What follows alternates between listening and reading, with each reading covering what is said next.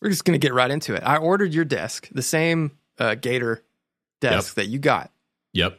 um, and Sweetwater. It was it was like on pre order or on order or something, and Sweetwater said, "Oh, it'll be like two three weeks." Cool. Three weeks. I called him. Hey, hey, that's gonna be another like three to four weeks. I'm like, "Eh, okay. And then I called him again after that time had elapsed, and they said, "Ah, it's gonna be late October." Oh, So canceled that. And I just got this really, I don't know, really basic looking. They call it a desk. It's a, it's a table. uh huh. Uh huh. But I thought, you know, this is going to be good. I can mount on my lights. My lights mount perfectly. But this thing, this boom arm, there's like this big metal frame around the bottom of the, you know, the edge of the desk.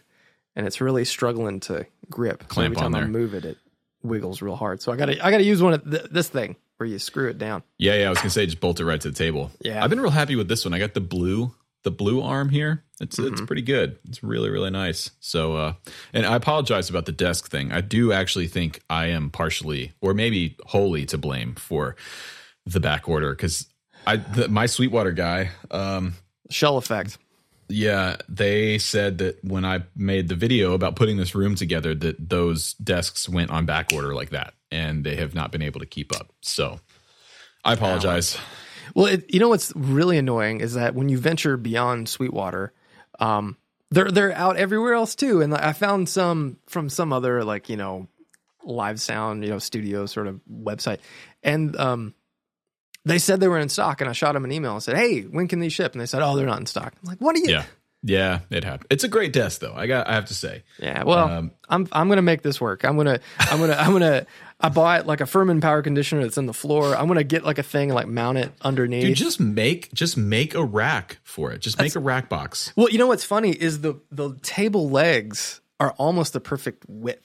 So I may like build it into the side where it just like the side of the desk I can sidecar kind of situation. Yeah, yeah, just going out into the room. I have a pet peeve, and it's stupid and lame, but I can't stand seeing rack gear not in a rack.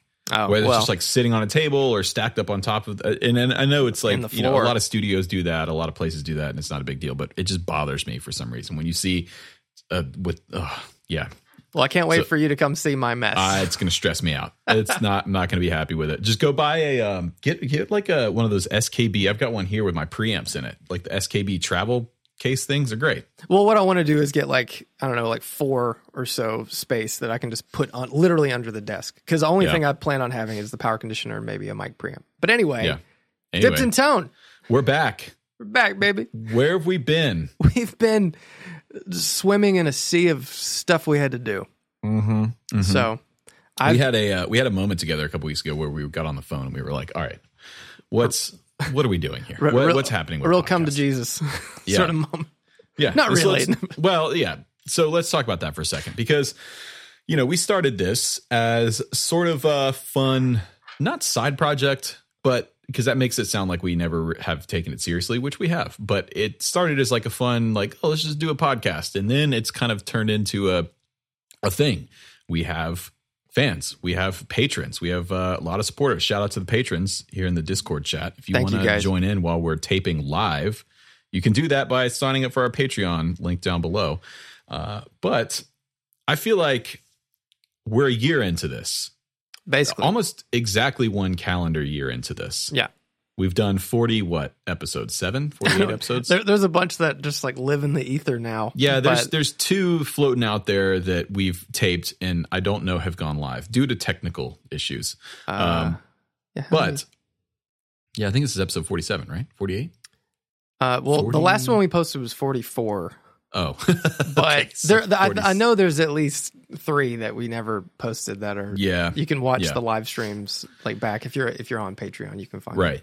So we decided we kind of had a moment where we were like, okay, one of two things needs to happen here. Because we either need to a call it what it was, had a good time, and hang it up, hang up the pod mics forever. just buy their mic cables, just hang them up. Or b we need to double down and really make this a thing. Yeah. And I think we decided to go with option B. Yeah, we're just. I mean, ultimately, we've been so busy. I mean, because you got hurt, uh, then like you know now you're starting to have to gig again for a little, you know, for we'll see. And Yeah. and then I had to move and like have just you know been running around like crazy trying to get everything built. Um, but we're gonna you know we're gonna keep it. We're gonna get a schedule and we're gonna stick to it. and We're gonna make it happen. And now that all this is out of the house, I can do it at, at a little bit more convenient times for everybody. I think. Yeah, I mean, if you look at our our the past three months, four months, I bought a house, I moved, and then promptly broke my collarbone, and then started gigging again. You got a new shop, got your first employees, moved, completely had to blow your whole setup apart. I mean, it's been a crazy summer. Yeah, and and uh, uh, we lost Jesse. Jesse, uh, He's not a- dead. He's not dead. No, he's, he's we just lost him. We don't know where he is. We can't find Yeah, him. he's just hadn't showed up. So no, he got a job offer that was just bananas. So he said, "Hey, I think I have to do this." And it's like, you know, of course you have to do that. Let's go do it. Yeah. So I, Yeah. I've hired another guy. Uh, so I have McKinley, uh, part of our Destiny Fire team, Yep. Uh, and uh, I hired a new guy named Jeff, and uh, he's doing great. So we actually, except for Wildwood Mjolnirs, we are completely caught up with all dealer orders. Eh, eh, like Right. everything but Wildwood Mjolnirs are built, which is Crazy. probably the most caught up I've been in about two years. So it's pretty. So you know what that means, guys? Go buy more Mythos stuff so you can stress Zach out more. And Yeah, get please. Him, uh, Not- well, but what it ultimately means is that now I can start connecting with more dealers. Um, I've, I've more dealers are, are going to be like coming soon. I just got Distinctive Guitar, uh, Chicago Music Exchange got their first shipment, so they should be posting about it. I think this week. Um, so a lot of things are happening. It's really exciting, and, and I can finally now that I have these guys that kind of have it figured out a little bit. You know, I'm still teaching, but we can start taking on more dealers and, and ultimately i want to get more places abroad too because you know it just sucks having to ship things uh, Yeah. overseas and all the taxes and customs and stuff you got to pay So, with the podcast, what we've decided is we really want to grow this thing. We want to become the leading number one guitar podcasts in the ether. ever forever That's it, amen. guitar nerds. We're, we're, we're, coming, we're for coming you. for all of We're you coming for you. blake That's it. tone mob listen We're hell bent for leather, man. Y'all better look out. Uh, but seriously, we want to step up our game. We want to get more consistent. We want to continue to grow. We want to cover more topics. We want to have guests on. We want to bring in new elements to the show. You know, this has been sort of a casual, fun uh, hang, and we're going to keep that element, but we definitely want to grow it to something, you know, a little bit, uh, a little bit not higher production value, but a little bit more substantial. Um, so, with that Yeah. said, we have, uh, you know, if you're one of our patrons, we want to hear from you guys, and we want to hear what you think, what you want to hear more of, what you uh, want to see on the show. Uh, if you're one of our YouTube subscribers, we want to see same thing. What do you want to hear more of? What do you want to see on the show? Who do you want to see on the show? yes Um, yeah. So that's it. Dipped in Tone 2.0, it's coming. our second year, season two. season two i i was because when you post on um our um, podcast thing you can pick a season i guess it's mainly for the apple stuff Yeah. Um, but I I was gonna do season two whenever it hit a year. It would be season two. Start, Yeah. so this will be yeah. season two for sure. Yes, Nice. So, So- there we go. Uh, we are gonna keep dipping rigs. So Yeah. uh, sure. I think uh, I, this one this one's a good one. Um, I kind of want to abandon the whole fight, fight, fight, and move back into having the An the, actual uh, rig. but a normal rig. And and I I, whoa. Sorry, I have to fix my ISO. It's bothering me. Everyone Um, stand by. I encourage everybody who is is a is a uh, patron to email us a new email with your rig, and remember, it's a gigable rig, not your collection. Yeah, we don't uh, want to see all your stuff. We want to see something you could actually take to a show and Yeah. use. A, an amp or two, a guitar or two, and a pedal board, basically. So, but I have a rig here from Mr. Brian Bishop. All right. And Lay it on one- me. This one's good. This is, I think, this falls into the fight, fight, fight uh, thing. And he, wait, let me read this before I post it. Okay. In pursuit of that sweet, sweet Josh Scott slide tone, this rig was born. Oh my god. And here it comes. Pow. Whoa. oh man, I saw this one pop up in the email. Yeah. Oh boy. Okay. Why don't you te- Why don't you tell the fine people at home what we're looking at here? Oh boy. It looks like it looks like Mr. Bishop went straight to Guitar Center and slapped his money down on the table and said, "I'll take the entire 3 series. Give me everything you got." How many? That's what uh, seven. 7. Yep. Is that all of seven, them? 7 pedals on a board. All of them are JHS 3 series. That it- may be all of them. Yeah, I think there's the compressor, overdrive, fuzz, chorus, delay, reverb, and is that it? I think I'm. I don't know if you weren't counting. I don't know. I have them, but I'm not going to go dig them all out. it's seven. Yeah, it's seven. So Okay, it looks it's like seven. it's all seven. So he's got the entire three series line from JHS here. One of these Squier is that the pawn shop uh strats? That's uh that's a Squier um 51. Um I, I can't remember. That looks like that's like the OG um what do they call that thing? It's like the pawn shop series, right? Where it was Yeah, like but- a The Squier ones came out before that. I think they just called it the Squier 51. So this was before Pawn Shop. Um Okay. they may have brought it back, but this looks like one of the I mean, I don't know. It's it's basically like a telly bass with a strat neck pickup and a humbucker in the bridge and a telly headstock. but it's a double cut strap body with a telly neck on it. Yeah, have Yeah. you ever seen those 70s telly basses with like the wide range pickup and Yeah, yeah, yeah. yeah. Yeah. Uh, love those things. But yeah, these guitars are quirky and it looks like it has I can't tell what pickup is in it. It's got some sort of That smooth it looks some sort of EMG ish kind of thing in the bridge humbucker position, and then we've got the Peavey. Oh Was lord. that a uh, that's a uh, that's a Delta De- Blues. Delta Blues? Hey man, Ho! It's got a 15. listen, man, listen. If Peavey made a truck.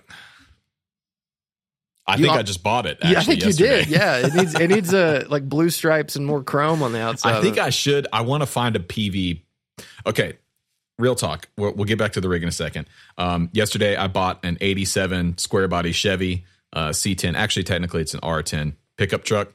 Uh, somebody out there, please find me a period correct Peavey bumper sticker. I'm I'm Oh, talking 86 to 90 Peavey electronics bumper sticker. I need to put it on that truck. I thought you were going to get an amp badge and stick it on it. yeah, right on the tailgate, just the Peavey badge. That would, I mean, that would be kind of cool. hey man, if Peavey made a truck, I You know- it. Uh, does I, I guess it's got like a six by nine speaker in the dash, probably doesn't it? Actually, the sound system in it, so the, the truck has been taken care of, and it's got uh, the speakers and the door panels have been replaced. Okay. It's got two eight inch subs right behind the bench seat. And, a, and an amp, and then like an aftermarket head unit that you would have bought in high school. You know, Mm-hmm. the one where you can take the panel off and like hide it so people don't steal it. like an Alpine or something. yeah, yeah, Yeah. yeah, yeah. It's it's pretty sweet, man. Well, I was just gonna say, like, if it had any like exposed p- speaker grills, you should make those look like little Peavey uh, cab. that really rough textured Tolex on the outside or carpet. Oh man. Okay, so let's Anyway. get back to this rig. All right. So what do you think? I've got mixed emotions. I need to collect my thoughts for a second here. So, I uh, it, it's it's like half like something you would see at any bar gig anywhere in the country, and then I, we failed to mention there is also a gig rig switcher on the pedal board. Yeah, and it- not not totally necessary if I'm honest. right, I think that's the point. uh, but I don't know. Like to me, I those Squier guitars are okay. Um, if they're set up fine, I'm, and I'm sure they're you know all right. Um, I'm not a fan of. I mean, as much as we, I mean, we're joking about the Peavey. There, I am. Like, I'm not a huge fan of Peavey amplifiers, and the Delta Blues is like you know, it's it's basically the Peavey Classic with a 15, and I think they have tremolo, and I think that's really the only.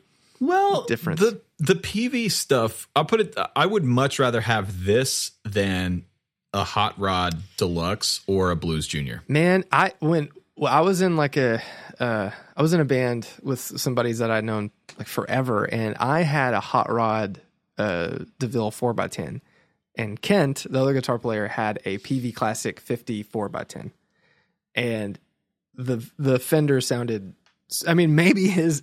Who knows if he ever tubed it? you know, Right. like retubed it.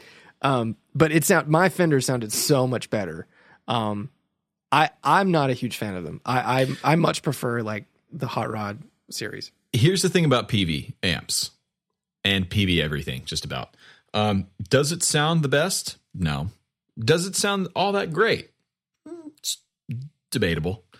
Is it going to work? Oh, yeah. Is it reliable? Oh, yeah. Is it built like a tank? You're damn right. Well, it's built. It's a weird built tank. I don't know if you ever opened one of those or seen No. it. So I'd, I'd be scared too. they honestly. have two circuit boards that are connected by ribbon cables. So you have to like unfold the circuit. Because I mod, I had a Peavey Classic 30 that I modded, and um, it helped it quite a bit. But even then, I mean, they're they're like they are. If if you want something that is going to perform and be consistent, and you don't really have to worry about or spend a lot of money on, exactly. Peavey. And and same with the Squier. Like these are very serviceable guitars. I know a lot of people that have had them and love them. And here's um, what I like about the Squier too. It's a no frills guitar. It's a hardtail. There's no tremolo. Yeah. It's got a beefy telly style neck on it. Like this is a that's a workhorse guitar. That's one that if you're gigging a lot and you're playing a lot of shows indoors, outdoors, in bars and stuff like that, and you're you don't want to take something super nice. You don't want to take something that you're precious about. That's a guitar that'll absolutely get the job done. This whole rig is a rig that'll get the job done. Uh, Yeah. and if you were to spill a beer on that Peavey, in fact, it's that Peavey looks too clean. Yeah. I think he needs to spill a couple beers on it. And Yeah, there's leave no it ri- outside. there's no rips in that tweed yet. Yeah, I, I'm not. I'm not comfortable with a clean Peavey amp. You know what's funny? Um, sidebar.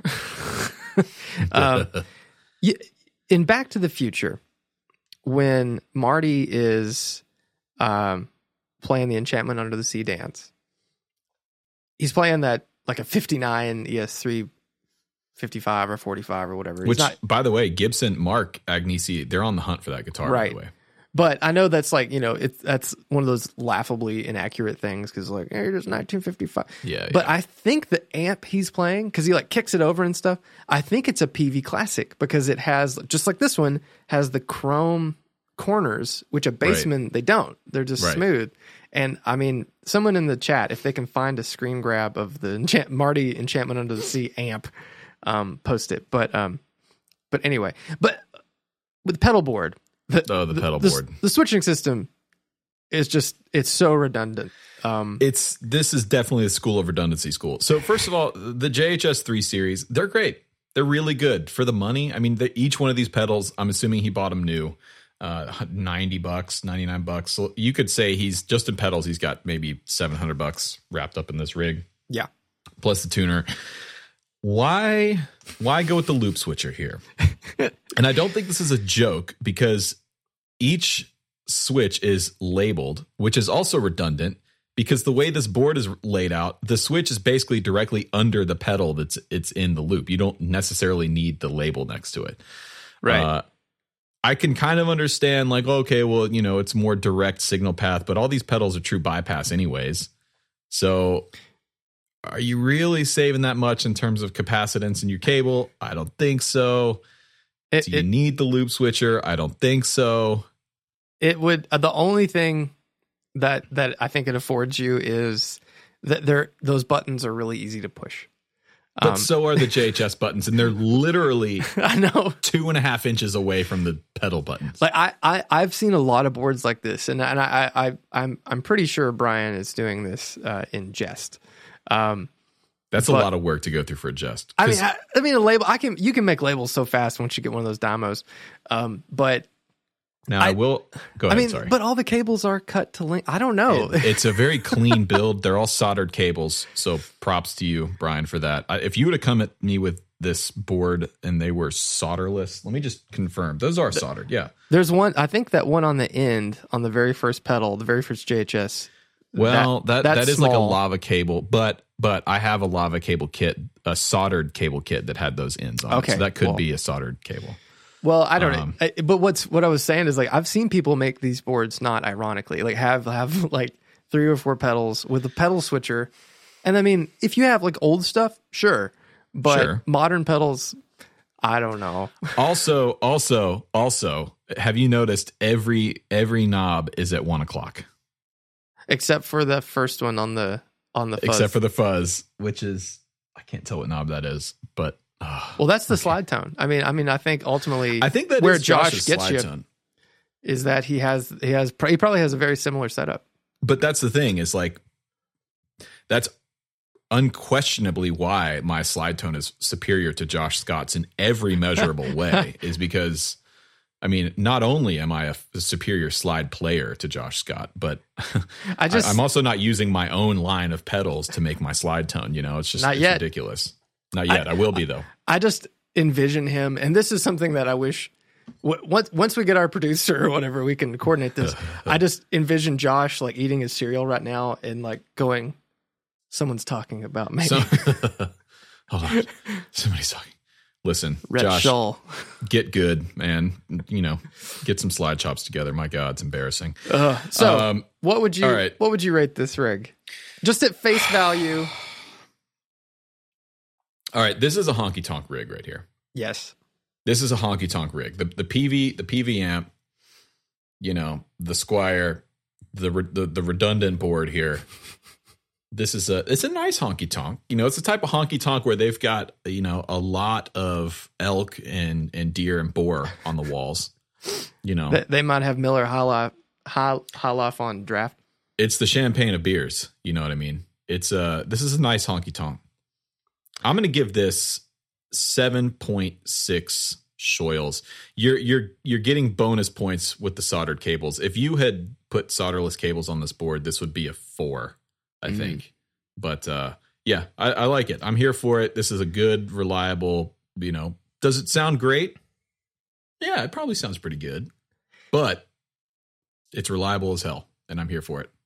I I don't like the Peavey amps. Um, I'm not a big fan of those guitars. I want to give it a I want to give it a six because like I think it, it's totally serviceable, but not for me. Uh, and somebody who is this?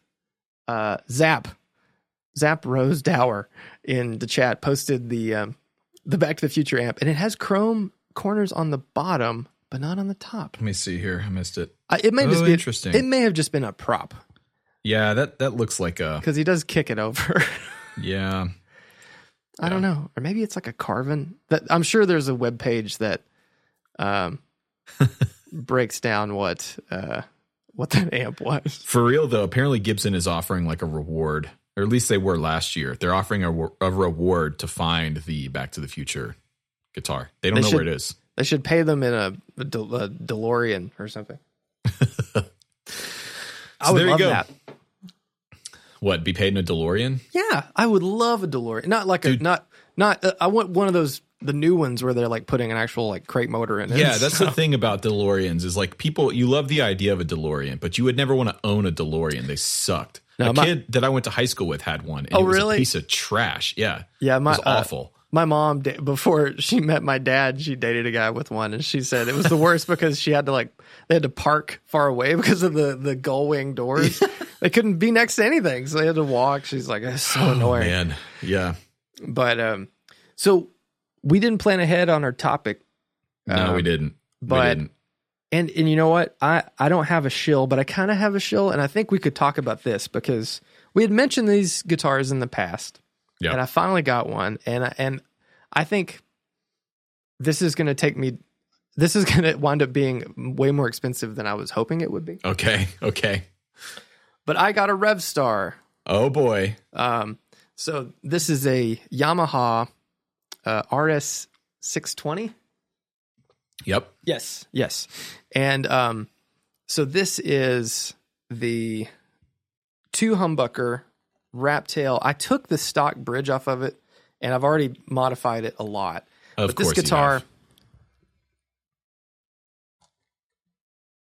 Right. it's really neat. Um, it is neat. They have a pretty comfortable neck. It's kind of SG like the neck. Okay. It has a volute, um, which Mhm. I'm sure people know if they know these guitars. Mhm. Um, but uh, you know, all around, like build quality is great. The only thing that I have a big gripe with was the hardware, and uh, I don't like the tuners and some of the frets. Um, have needed some attention. I've had to like get my little. Uh, um, I have one of those StewMac sanding erasers. Have you ever seen those? Yep. Yep. Uh, and just like get all the frets, fret ends. I mean, that that's probably just because this guitar is who knows how old it is. But um, from a feel wise or feel standpoint, it's really great. And this is going to be my pickup test bed guitar. And I just kind of want to talk about going on the journey of like tweaking stuff to like really make it right and how sometimes, I mean, I guess we've talked about this. We talked about this, but Yeah, yeah. I don't and I also want to talk about the RevStar brand too, because Yeah. I think this is an interesting discussion. Um, so I've never played one, right? I, Mhm. so I don't, I can't speak from experience on the RevStar. There's a few people in the chat here uh, that say they own them, they've bought them, they like them, and I think, I think it's a brand that's really started to come around. I remember when they first came out, it was kind of like a, it's like when Taylor started doing the solid body electric guitars. Has anybody ever bought one of the Taylor solid body electric guitars? I'm Not anyone sh- that I know. I mean, I'm sure someone has. Anybody in the chat have one or has had one? I feel like there was a similar thing with Revstar when they first came out. It was like a oh a Yamaha electric thing, but they've stuck around, and now you've got people like Chris Buck playing them, you know, promoting them. yeah. And uh, Chris certainly doesn't suck at guitar, and is No. not going to play a guitar that sucks, right? No. Um, so yeah, how, how's the how's the fit and finish? How's the build quality? Give us a quick a quick soils review here. Yeah, so uh for this is is starting to get into the upper tier because there is a custom shop that I don't know if you can like spec it out yourself, but they do make that's what Chris is. His his is a custom shopped Mhm. Revstar. Um the top is a satin. You can you can see this on camera. It's you Yeah. know nice uh, smooth and the the flame veneer and the finish on the top is great. Um the back is all shiny Yep. um, the like I said, the neck it, it's basically a Gibson scale length um, with a pretty flat radius. I think it might actually be a 14 uh, inch radius, but the neck has just an SG sort of feel. But as far as like build quality, there's there's a few parts on this one where like the finish is kind of cloudy, but I don't know if that is um, again from age or or you know something that happened at factory. I mean, there's a few little like funny binding things, but um, all in all, you know, as far as like the build of the guitar itself, I think it's great. The big shortcoming on this, the bridge um, rattled really bad. Um, Mm. There is something about the saddles because it's in the other room, but it, it's it's kind of like it's an intonatable wrap, but Right. Unlike the Schroeder, like on my Novo or or like on a PRS, it has almost like a Strat style saddle that goes up and down. Really Yeah. strange. Um, tuners aren't great. They're little. They have a lot of play in them.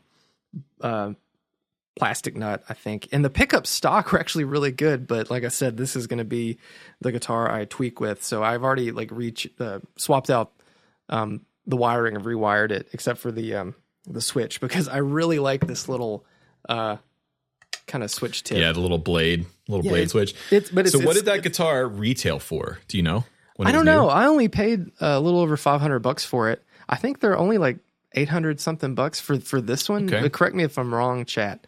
But um, I don't like the price- inlays. The inlays are a little rough. Um, Well, okay. So, but at that price, though, you're what? What are we competing with for solid body double humbucker electric? You are you're above an Epiphone. We are kind of in the upper Epiphone yeah, yeah. price uh, range. PRS SE.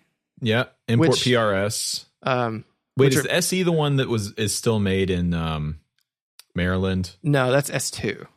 S2. God, Yeah. I can't keep PRS stuff straight. Yeah, P- SE S2 core. Right. Okay. So you're you're upper upper echelon Epiphone, which Yeah. may be like the because I know Epiphone was doing the master built stuff for a while. I don't know if they're still doing that, and I don't know that they ever did that in a solid body like uh, Les Paul. No, well, they had the they had the Japanese Elitist and Elite series for Right. a while. I had one of those; that were great. Uh, those have now like skyrocketed. But n- Yeah. I mean, like you can get they're nicer Epiphones. I mean, a normal like Epiphone Les Paul standard is like six hundred bucks. Sure. Um, Fender in the 800 category, they were doing the um, what was the the black? I remember when I was teaching, I had a student that had uh, what was the line that you could get a Strat and a Telly Black top. black top. Yes, he had a black top Strat that I think was in that seven to eight hundred dollar range. Those Probably were a little less, maybe. Actually. Uh, and then you know you're not going to get a Gibson USA for anywhere close to 800 bucks. Maybe a Les Paul Studio. You might find a used Les Paul Studio that's been kind of through the ringer a little bit for 800. Yeah. So it's almost like Revstar is sitting in this sort of interesting price category Yeah. above an Epiphone, you know, above a Mexican Fender, below American Standard Fender, below Gibson USA. You know, maybe maybe Schecter. You're competing with a brand like Schecter. Yeah, I mean Schecter, ESP, you know, all those guys um, are going to have something kind of more, you know, that doesn't necessarily have to appeal to the heavy metal crowd. Sure. You know, I mean, the Schecter makes some cool, quirky guitars. I mean, in Gretsch, um, you can get some great Gretsch for Gretsch. Ibanez, D Mars in the chat talking about Ibanez. Yeah. Yeah. So okay, I think under a thousand bucks, you're getting a solid body dual humbucker Yamaha. Which here's the thing about Yamaha products, especially like their acoustics. I think I have the most experience with Yamaha acoustics, and they consistently punch above their weight class in terms of price and sound quality and features. Yeah. Now, having never played a Revstar, I can't speak to how they they come across, but I think there's this interesting thing that I want to talk about before we get more into the the modding side of that guitar, which is brand identity, Yeah. right? Is uh, are people overlooking the Revstar brand because it's got the Yamaha badge on the headstock? I don't know. Like, I, it, it's one of those guitar brands that, and because Dennis and I were talking about this, um, it just kind of came and then it didn't do anything. And now, I mean, we're starting to see, like you said, like you're starting to see people play them. But even still, like these are, this is a very well made guitar. It's not super heavy. It plays well when, when it, has a proper setup on it, which I haven't been able to give it yet. Um, but you know, there's there's nothing wrong with the, these guitars. And like bone stock, they're pretty pretty good. And as if you move a little higher than this, you get really nice hardware. You get like tone pros bridges and stuff. But um, I just feel like people, I I I think they got confused because they launched with like a lot of models. Um, there was there was there's like ones with P90s. There's ones with like a big trapeze sort of looking tailpiece. There was a you know a ABR Tune-o-matic style one that was cheaper, that was all shiny. Like there was just a lot.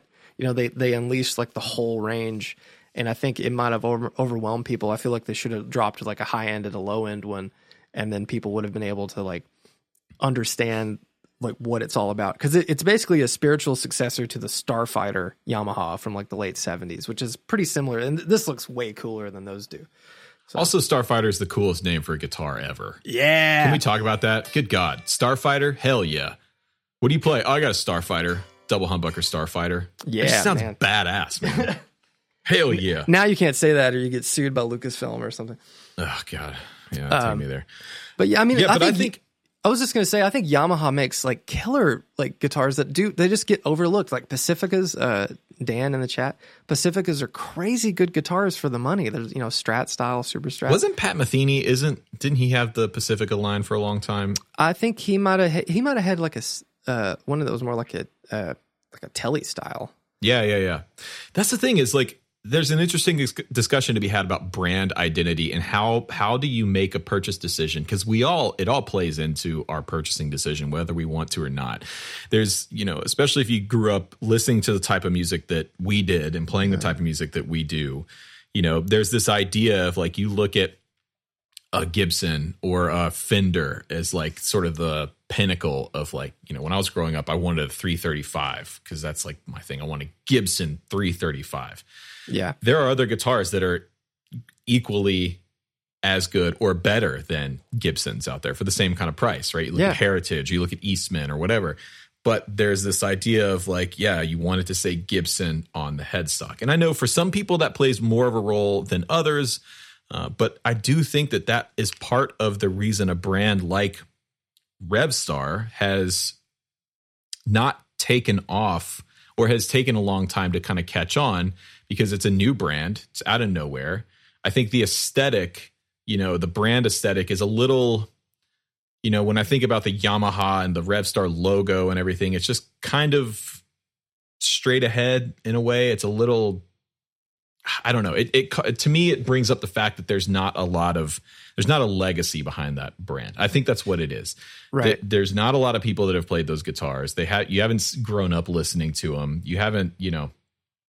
Yeah. and they're kind of a new thing, which is you know the way people like Dennis gets around that is building guitars that are a unique shape but kind of call back to a specific era, a specific time uh, and they're just unbelievably well made guitars. Yeah, totally. Um, but I think there is something to that. the The idea of like a new brand coming on the scene and the the the aesthetic of the brand affecting how well it sells.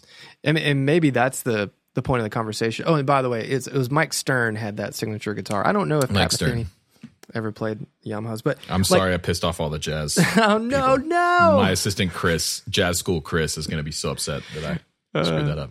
Well, maybe maybe that's the the bigger question is like how does a brand get into the market without just doing blatant copies? Because you you look at this, uh, you look at Reverend, which you know I think they have a really strong foothold. But like if there was someone new, you know, when the Shoils brand finally gets off the ground, like how does how do you how do you find your place in in a market with?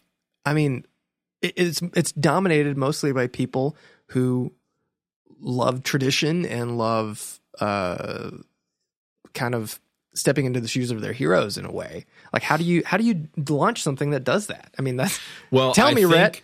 I think it, let's let's play armchair uh, CMO here, Chief Marketing Officer. uh, let's say let's say you and I, the Shoils consulting firm, gets hired by Revstar by Yamaha.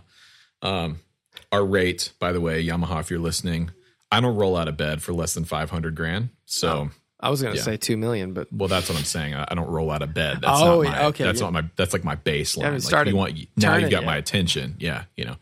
Um, but I think the way Revstar kind of came on the scene was like they there was an initial push, and I'm just speaking based off of my memory of it, which is not very much, which I think speaks to how they kind of came on the scene. There wasn't a lot of well known players endorsing them, picking them up. They kind of just came out like, hey, Yamaha Electrics, Revstar, it's this cool, funky new thing. And it was like, oh, that's interesting. All right. You know, and until now, I think, again, having people like Chris Buck play them, you know, having people like you start to pick them up and talk about them. Oh, me. Yeah, dude, you're an influencer, man. I do have that that uh, Amazon account. I'm gonna got, go. I'm gonna go to the Yamaha website and see who other people. Who's who you've got tens of followers, dude. You are you're oh, influencing man. the masses here. but I think yeah, I think if you're a new brand and you want to make a splash, I think there's a couple of different ways to do it. A, come out with something. There's there's the Dennis Fano method, which is something really unique and incredibly well made where the guitar quality and tone and look and feel speaks for itself. And you just put them out there and you have enough people talking about how damn good the guitars are that they just sell themselves, right?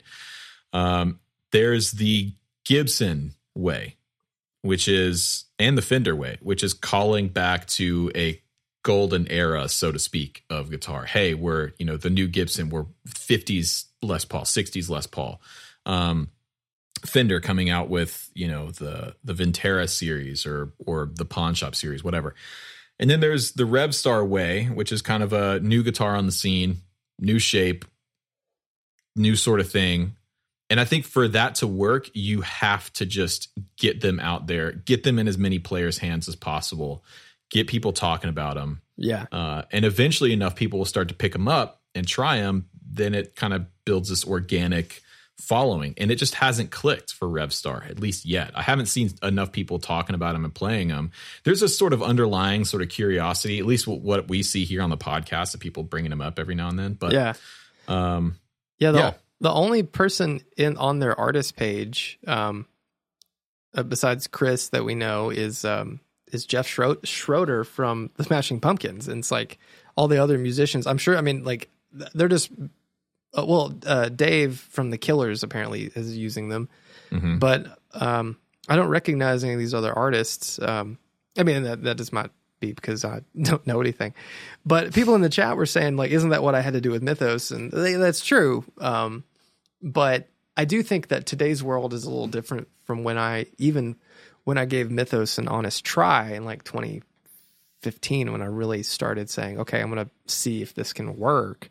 And and ultimately I I I, I was just patient and didn't let it um rule my life because I had a job, you know, I wasn't worried about it. When you're a big brand, like now if I wanted to drop something entirely new and different and and something that no one else was doing or whatever uh, i think it, it would be a little harder to do that now than it was than it would have been back then uh, mainly because it was a different world and i hadn't hadn't done anything yet. You know i was still yeah. like getting started. Like people might have a preconceived notion about yamaha like like you're right. If this didn't say yamaha would that affect people's perception of it? And maybe, but there's also the idea too of like who's playing your stuff, right? And what what it gets known for. So people in the chat here were talking about PRS, and uh, so when I think about PRS as a brand, there's a couple things that come to mind. One is build quality and quality control. Every PRS I've ever picked up has been in they've been perfect. Mm-hmm. Like nothing nothing wrong. With the exception of like this uh, the blue dye they were using in some of them. Have you seen that? The way the blue dye fades in the bursts in some of oh, their no. older. Yeah, they have this weird problem where the blue completely changes colors. Um, but other than that, uh, PRSs are incredibly well made. But when yeah. I think about PRS, and the big thing that's kept me personally away from a PRS is the image of those guitars in my brain is synonymous with butt rock and bro country because that's what they did in in the early to mid 2000s all the way to the 2010s if you were a butt rock nu metal band or a bro country band which now Nashville pop bro country just is butt rock with twang. That's, right yeah. that's just what it moved over to. Butt rock um, through a fender. Exactly. It's it's PRS playing them. Now, they did that, and I think it worked for them because through that era, I mean, it got a lot of people into PRS. Um, and then they have the whole metal scene too, which is a different thing, which is above my pay grade as a guitar player. So I don't yeah. speak to that. But um, when I see a like a custom 24 or something, to me, it just the the image I have in my brain is, you know, Creed or something like that. Yeah. Which is fine. There's nothing wrong, you know, with that. When I was 11 years old and 12 years old, I loved Creed, right? But to me, it's where I'm at as a player now. It's just not my not my thing.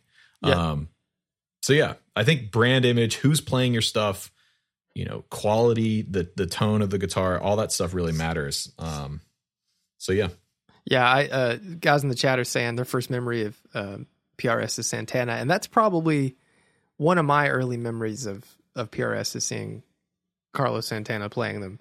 Uh, you, you, know, what's funny is like Carlos played um, Yamaha SGs too, like the uh, yeah. Not you know, it was, didn't look like an SG. It was a different body shaped guitar. Um, which those are cool guitars, and they've reissued those. Uh, Phil X, I think, played those for a while. Right. If I'm not mistaken. Uh, maybe he didn't. I don't know, but uh, I think he did.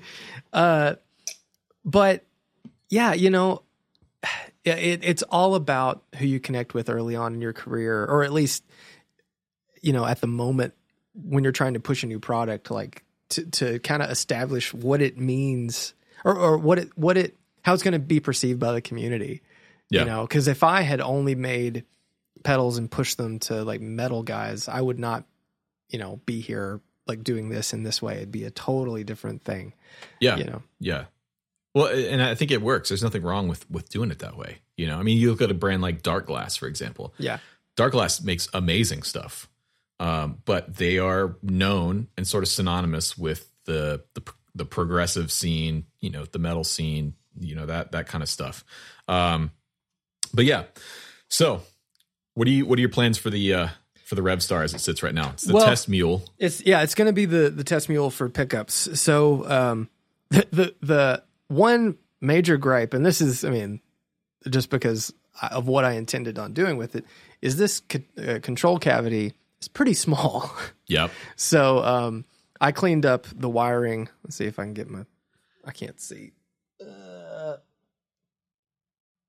You can kind of kind of see, it. see it. But Yeah. um, I I rewired it and gave it as much room as possible. So there's actually going to be space to run all the uh, the pickup leads. But luckily, there's a little room under the pickup cavity, so I can like coil stuff around. So this is all done. But now I need to. I bought this. This is like a cheap. I think it was like twelve dollars on Amazon. Uh, Tone Pros copy that I mainly got because I just wanted to see if it would work on the guitar Right. because um because I'm next to uh Rivolta and Novo, they have all sorts of bridges around, and I was just grabbing some and like seeing if it would go on the posts, and some of them would, some Yep. of them wouldn't. right. um, but it's it's really strange because the placement of the bridge, uh, it's a 24 and three quarter inch scale, but when I put like a normal wrap tail bridge, it made it 25 inch scale, so that was not gonna not Yeah, gonna right. fly. So Right. I think I'm gonna upgrade to a real Tone Pros bridge because Okay. this one sucks. Uh, it Right. just like it just sucks. Uh, I didn't know. I don't know why I wasted the twelve dollars on it, but uh, I want to upgrade this. I want to upgrade the tuners. I want to have um, uh, probably Dave Johnson or, or uh, maybe Eastside running over there to get a really good, uh, really good fret dress and Yep. everything on it. Because even though I I polish them, they're kind of dingy and it just needs some some loving. So once I get that Tone Pros set it up, but then it's just I mean like there's nothing else to it. It's just straightforward. And that's why I got it. So I'm I'm just gonna have little um because it has a, a a box style toggle switch. Yep. I can just tack the leads. I added some big wires to just Right. touch the ground. So it's going to be really quick to install pickups. Uh, these pickups, I'm just going to let everybody know, sound like crap. so, Self shill. yeah, uh, it, I was really disappointed um, with the bridge. It sounds really bad. And, you know, I don't know if that's just this sounding crappy, uh, but I think it's just the pickup sounds like crap. And the Yeah. neck doesn't sound all that great. And they're out of phase, which I, I figured they would be because I wound this one the opposite direction. Um, Did that Peter Green thing going on though? Yeah, I mean you can, but like I mean the cool thing about a Peter Green guitar is you have two volumes, so you can kind of like roll one back and it goes away. That's okay. So the one aesthetically, there's when I look at that guitar, there's something off about it. This And so yeah, and I figured out what it is. Ho- Hold it up, hold it up, so I can get a good look at it. I think it's an attractive guitar, I, I think so. but there's there's one thing that's really bumming me out about the aesthetics of that guitar, and it's the knobs are too far apart. Like, why is the volume and tone knob that far apart? It it doesn't feel it doesn't feel weird. Yeah, but it looks weird to me. I like it. Uh, one thing I probably will do is um all the plastic. I think I'm going to make it cream That, because that'll be cool. because uh, like you know it's a sunburst looking thing, and Tony Dudzik from uh, Pickguardian he does the the uh the guitar knobs. Yeah, Yeah, Guitar Knobs podcast. He makes Yep. pick guards, so I'm just going to take this off and mail it to him and get some just like cream rings and. Yep. But no, Call a I day. I I I, I kind of I I I feel like the volume knob is kind of like trying to do the strat thing where you can swell Yeah. and still Right. pick. No, I Which get I it. I kind of prefer the volume knob to be like at a you know where Gibson is, so a little bit Yeah, further away just out of the way. because I, I I go to grab it and I go like in between.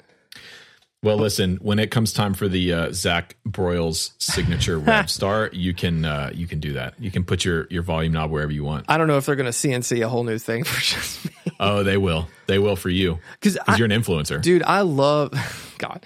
I love I love Chris's guitar. I remember when he was getting it, he told me what it was, and I was like, dude, that sounds like really cool. He said, Yeah, I don't know. Like I, I, I hope so, because he he had played Revstars in the past. And I love his guitar. The only thing I don't like is that the plastics of the P90s and the plastic of his pickguard don't match like at all. Right. And I know that, you know, vintage Les Pauls don't match, but it just irks me. But I, I think it looks the gold top and the the checking and stuff looks great. Yeah, it looks So, great. I mean, like Yep. if it were me and I was going to have one made, I would have this with probably a um a a a, a real maple cap. Um, I mean, this may be a maple cap, but like you know, not veneer, you know, and in a nice nitro uh, finish with a you know a similar sunburst and just fancy yeah, that's hardware. that's a poly finish on there. it's got to be, yeah, Yeah, it absolutely is. Um, yeah. this I got this thing from Willie's Guitars off Reverb. Um, gave me a good deal, and they shipped it real quick. Um, but it had a few, it had, it had a few little funny things. So you Yeah. know, but that's that's buying guitars on the internet. You know, especially Yeah. used ones. I Yep. I roll that dice too much. I think. I mean, what are you going to do? You know what I mean? So, uh, well, cool. I think we're going to call that season one. Of Oh, the man. pod. that's yeah. We're, we're going to finish up with our uh, our our shills here, our shill of the week. yeah. What's But what's um, do you have a shill? I do, I do. But yeah, that's that's season one. That's that's we're we're wrapping it up, season one. So here's the deal. Moving forward, we're going to be taping on a consistent day. Mhm. We're going to be taping Wednesday afternoons, evenings, depending on where you are in the world. So if you are one of our Patreon members, be on the lookout for that. If you want to join up with the Patreon, links down below. Uh, we're gonna we're gonna. I want to say take this a little more seriously. It sounds bad, but Well- we're gonna we're gonna step our game up a little bit for season two. I think. I mean, it's just so hard, you know, to to to organize everything because I know when we first started, I think we we needed the creative outlet and something that was a distraction in like a positive way. Yeah. Um, and it it it turns into work, which is you know it's a good thing, but then when you have other work that you know is putting food on the table and taking care of the family and everything else, it's like it kind of takes precedence and it Yep. it sucks and i feel oh man i feel so guilty when i when i let things slide um Yeah. but I, i'm i'm like i'm a, wa- a walking stressed out per I, i'm always stressed i'm just walking stressed that's what i was trying Hey man, that's typical millennials. That we're all we're all walking stress balls. You know what I mean? It's just it's just how we roll. So uh, yeah, you got that shill of the week ready? oh that was that was the guitar that was all I had. Okay. All right. Well, I've got one, yeah show me show me show me and this is a stand-in for the actual shill because the actual shill is uh, mounted on my pedal board, my touring pedal board in its case. But uh, Oh, I'm gonna I'm gonna show the the gold, right? But this is a stand-in for the Mjolnir, just the straight Oh. ahead Mjolnir. So uh, for these shows I've had the last couple weeks with Noah, I put my uh, yeah pulled my touring board back out. It has the Mjolnir on it, hmm and been playing the Bad Cat Cub 40R with my Port City 212 cab. And I have been so happy with the tone of that rig for Noah's gig. It, the past few shows have been some of the best sounds I've ever had on Noah's gig ever. And I've been using a couple of different drives with the uh, with the the Bad Cat. And the thing I like about the Bad Cat is it comes with the foot switch. You can switch the preamp tubes between 12AX7 and E EF86. Right. And then also the fat switch, the fat boost is controlled on a foot switch. So I'm doing most of my gain staging with the amp itself. And then I'm just for solos or for heavy rhythm parts, I'm just hitting the front end of the amp a little harder with either the Mjolnir or the Steel String Supreme from Vertex. That pedal works really well with the Bad Cat. But right the last two shows, I literally was just using the Mjolnir and the Bad Cat and a little bit of delay and reverb, and that was the whole rig. I, I had my, I could have pared my entire pedal board down to three pedals, oh man uh, and it it just it slapped slapped hard. That's great. I, you know, it's funny. Uh, I was playing it uh, when Jeff started. I, I kind of gave him a rundown on what all the pedals sounded like, and um, I was playing the Mjolnir, and I was thinking it might be a little too dark. But No, okay, no, It is it's not. Okay, good. I've got I've got the tone like right at one o'clock, and it's brighten it's brightening up the Bad Cat, which Yeah. is what I want when I'm hitting like a when I want a solo boost or I want the guitar to step forward. I want it to be brighter. yeah, Uh, and yeah, the the Mjolnir's doing that. And I'm actually not running that much gain. It's really more of just a boost with Right. a touch of gain. Um, Well, because the amp's already got some some good overdrive in it. because how I've tweaked how I tweaked it, and thank you by the way. um, it, it, it you know I kind of dialed. I wanted it to be more everyman friendly, and so I I took the gain back. I kind of reduced the overall brightness and and increased the low mids and try to fatten it all up. But I I get in my head about it. You know, I'm like you know just brushing my teeth, thinking I think the Mjolnir is too dark. No, Um, it's not. Okay, good. Because I. I played it here through the deluxe, and I was like, "Man, this thing is dark sounding." I don't know. Maybe it was just. It might be a crappy cable. Yeah, it might be a bad cable. so But yeah, I, I I love it, man. So I'm actually going to be, I think, overhauling the uh the board, the touring board that Mason built a couple years ago. Oh.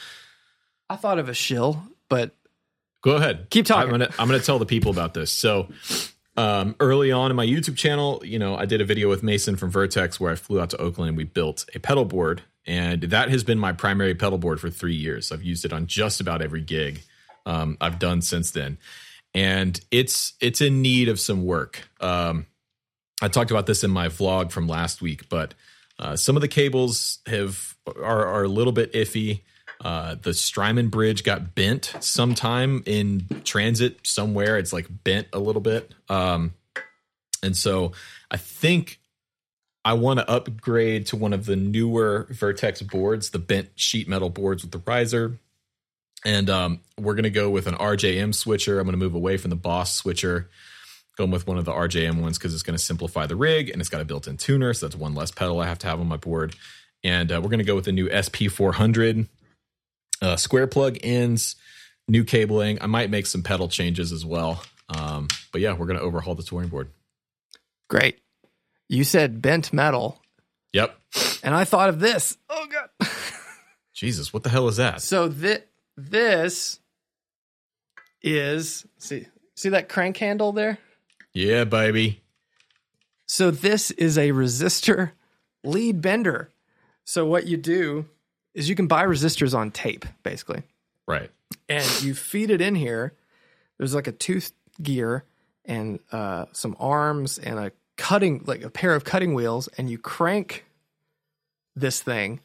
What? It pulls the resistors through, bends the legs to whatever spacing you want them to be bent to, and cuts them so they just fall through the board and you just have a tiny amount of lead poking through. I bought this because I mean every Wildwood we we put the parts on, and that that was part of the thing. They want it to have, they want us to do it right, Yep. which is it's awesome, but it's also very taxing.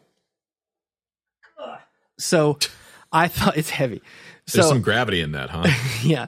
So I had I had always, we'd bent every resistor by hand. I mean, over the the course of me building pedals, I've who knows how many thousands and thousands and thousands of resistors and diodes I've bent by hand. I bought this on Amazon. It was like 280 bucks, maybe less. I don't know. Uh, and you, once I got it set, you just crank it, and just in seconds, they're bent and cut. And you still have to clip them once you solder them, but it, it's going to save hours. Like Yeah. uh, I feel It'll really dumb. itself. I feel really dumb. I showed it to Dennis. He's like, "Oh man, you should have one that bend because you can make them bend other shapes." He's like, "You Oh, should have one for everything." I was like, "Yeah, Just you're right." there. You just the guys are just cranking. That's badass. well, there you go, everyone. That is our show of the week, and that is calling it quits for episode or season one, episode whatever the hell we're on at this point. Who knows? The last So episode gonna of season one. Yeah, the last episode of season one. Thanks everyone who's uh, who's watched and listened and subscribed and joined the Patreon over the last year. Uh, it has been it has been a enjoyment. Season two, we're going for world domination. That's it. That's it. We're going to take over the guitar podcasting world. We're gonna get there with all of your help. So, You're damn right. all right. All right. See y'all. Bye, everybody.